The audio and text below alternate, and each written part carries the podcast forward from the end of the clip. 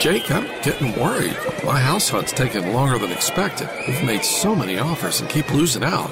You could really use the JAG Advantage. What's the JAG Advantage? The Jim Allen Group, number one real estate team in the state since nineteen ninety-six, with the largest inventory of home sites in the Triangle, eleven thousand, and they rep more than sixty-five communities. The Jim Allen Group? Oh, I get it. The JAG Advantage. Goal! Learn how you can score with the Jim Allen Group at the jag advantage dot com. Equal housing opportunity.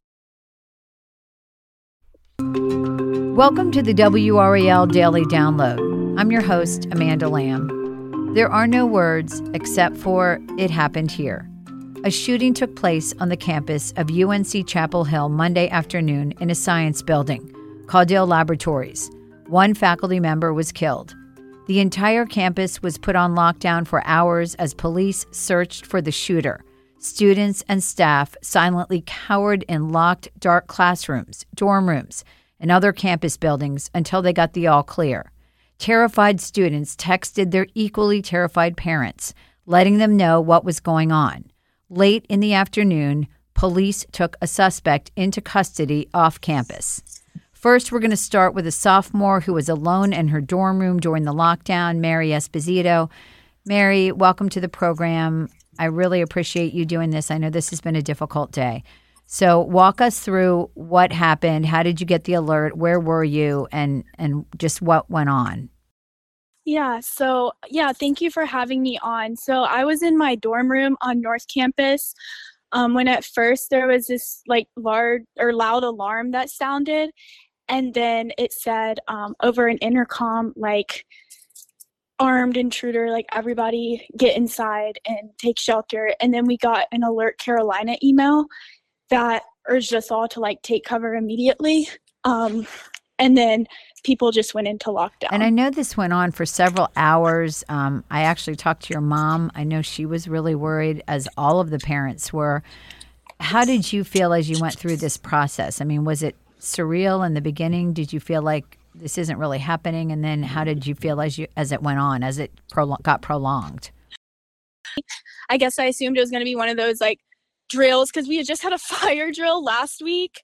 Um, and then also, you know, you get like occasional Alert Carolinas, but, you know, nothing has ever like, I don't know, been this, this had this much magnitude. But then after like an hour, you know, and we're still listening to the police scanner, and now like news stations are here, I think at least I started to realize um, like more of the severity of the situation. And I know you probably know by now that a faculty member was killed. Um, you've just returned from dinner where you've been processing this with some other students. I mean, how is everyone doing? How are you guys feeling? This is such a tragedy to have happened, obviously, on your campus. Yeah, um, we've all been talking to each other and like in group chats and things. And um, I'm grateful that I was in my dorm um, when the alarm sounded, because a lot of other people, you know, um, had much more like harrowing experiences. But I think, I don't know, I, I'm I'm still a bit anxious. Um, but I don't know. I don't really know what to say. I'm sorry. It's okay. It's been a really hard day. Mary, thank you so much for taking the time to speak with us. Um, and I wish you and, and the other students well as you process everything that's happened today. And we will be right back after the break with Matt Talhelm, who's been in Chapel Hill covering this story all day. Without the ones like you, who work tirelessly to keep things running, everything would suddenly stop. Hospitals, factories, schools, and power plants, they all depend on you. No matter the weather, emergency, or time of day, you're the ones who get it done. At Grainger, we're here for you with professional-grade industrial supplies. Count on real-time product availability and fast delivery. Call, click Grainger dot com, or just stop by. Grainger, for the ones who get it done. Spin your passion into a business with Shopify and break sales records with the world's best converting checkout. Let's hear that one more time. The world's best converting checkout. Shopify's legendary checkout makes it easier for customers to shop on your website, across social media, and everywhere in between. Now that's music to your ears. Any way you spin it, you can be a smash hit with Shopify. Start your dollar a month trial today at shopify.com slash records. Welcome back to the W R E L Daily Download. Joining me now is W R E L reporter Matt Talhelm, who's been on this since the beginning in Chapel Hill. This is a developing story, so we're talking Monday night, and if there are any new details, they will be included in our coverage on W R E L dot com. Matt, welcome to the program. Walk us through how this unfolded from the moment the report came out. What happened? Where did it happen? What What have you learned? Yeah, Amanda, uh, right around one o'clock on uh, this afternoon, Monday afternoon, uh, U N C police got word that there had been shots fired in the Caudill Laboratories on campus. That's on South Road, just right across from the bell tower, just about a block from the U N C bookstore. So this is a very busy area here. Uh, they got that call. They responded here, immediately put the campus on lockdown. A message was sent out to everyone on campus to shelter in place. And, and we saw that when we arrived here, thirty minutes or so after that initial call, we heard uh, silence on campus. And it was an eerie silence. Nobody walking around, nobody out and about. All you saw and heard were police sirens and lights as more and more police came to the scene here. So that's what we saw on campus. It, it continued for about another three hours or so that students were told to stay in place. Everyone was staying inside their buildings, even as we started to see students being let out of some of these laboratory buildings with their hands up to make sure they weren't a threat. Police were leading them away from the building very calmly, very orderly. We talked to some students who said they just told us to walk single file out of the building, and then they were able to go on from there. So it was a very um, uh, organized bit of chaos really this afternoon. Yeah, and I was able to talk to some students through text messaging who were sheltering in their classrooms, in their dorm rooms. I also talked to some parents um, over the phone. And, you know, it was so surreal to think, oh, gosh, this is happening here. This is happening on our campus. This is happening in Chapel Hill. I mean, I'm sure you witnessed so much emotion today um, as some of those students and and people on that campus started to process what was happening. Yeah, we saw some parents even who came to campus. They wanted to be near their children. I talked to some parents who drove in from Clayton. They had two children that were inside one of these buildings very close to the Caudill Laboratory building where the shooting happened. And they just wanted to be here. They were sitting on a ledge across the street, just looking up at the building, waiting for their kids to come out of here. It just obviously so upset by what happened here. We talked to some other students who had been inside these buildings near where all this was happening. And the, the same thing, they just were saying they could not believe this happened here on their campus. And, and they all said, you know, we, we see this happen. We know it can happen. But when you see it and experience it and you're you're stuck underneath a chair or a desk for several hours, it It really hits. At this is real. You know, I covered uh, Virginia Tech shootings in two thousand seven, and you saw the the panic, the fear, and the disbelief then, and you're seeing it again now. What, you know, sixteen years later?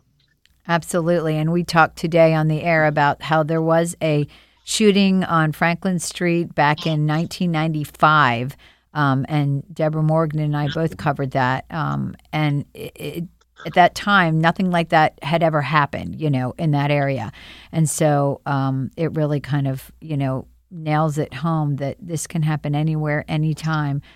Pretty quickly after this, Matt, this photo came out um, of the alleged suspect and a person of interest in the case, the person they were looking for.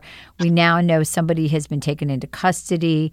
Um, we have a photo of that. They also talked about that at the press conference. This happened not far from campus. What do we know about the arrest and, and what's next here? Yeah, about a mile away from uh, where we are at the Caudill Laboratories is where that arrest happened. Um, W R E L has been able to confirm that this person uh, who was arrested is uh, Tai Lei Chi. We uh, ha- have talked to a student, a grad student here at U N C, who says he was in a project group with that uh, now suspect arrested.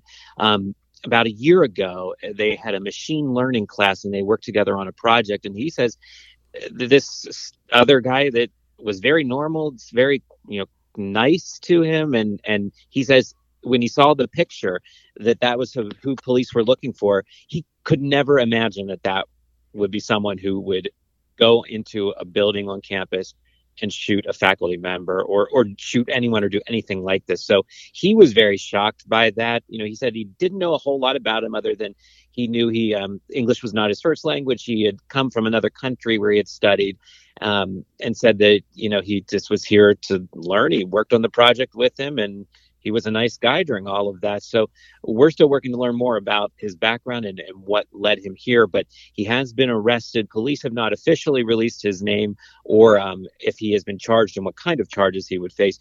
We have seen the F B I investigators here at the Caudill Laboratories still searching at this point uh, here now in the evening on Monday, searching for a weapon around the building. They have not been able to recover that at this point. So oh, we continue to learn more about this investigation as this all plays out and about this person now arrested in connection with this shooting. Yeah, and I mean, obviously, this is a developing story. Again, you and I are talking Monday evening. There could definitely be developments overnight, but as of this recording, we don't have the identity of the faculty member who was killed.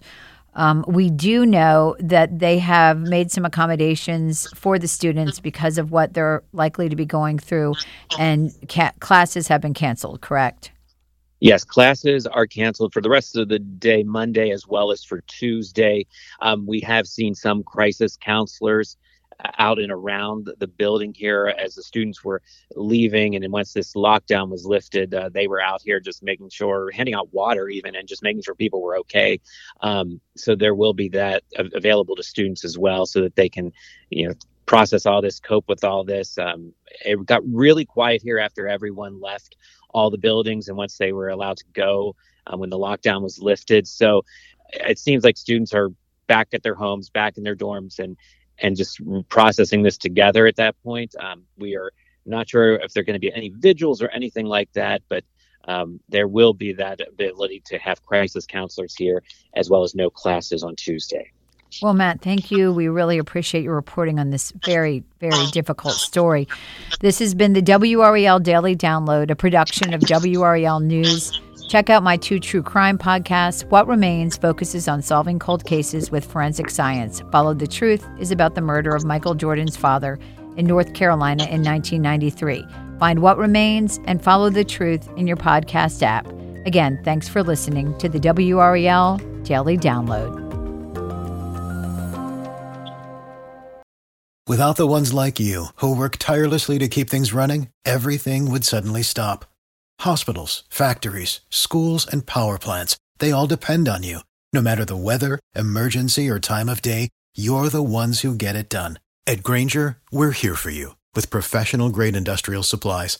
Count on real-time product availability and fast delivery. Call, click grainger dot com or just stop by.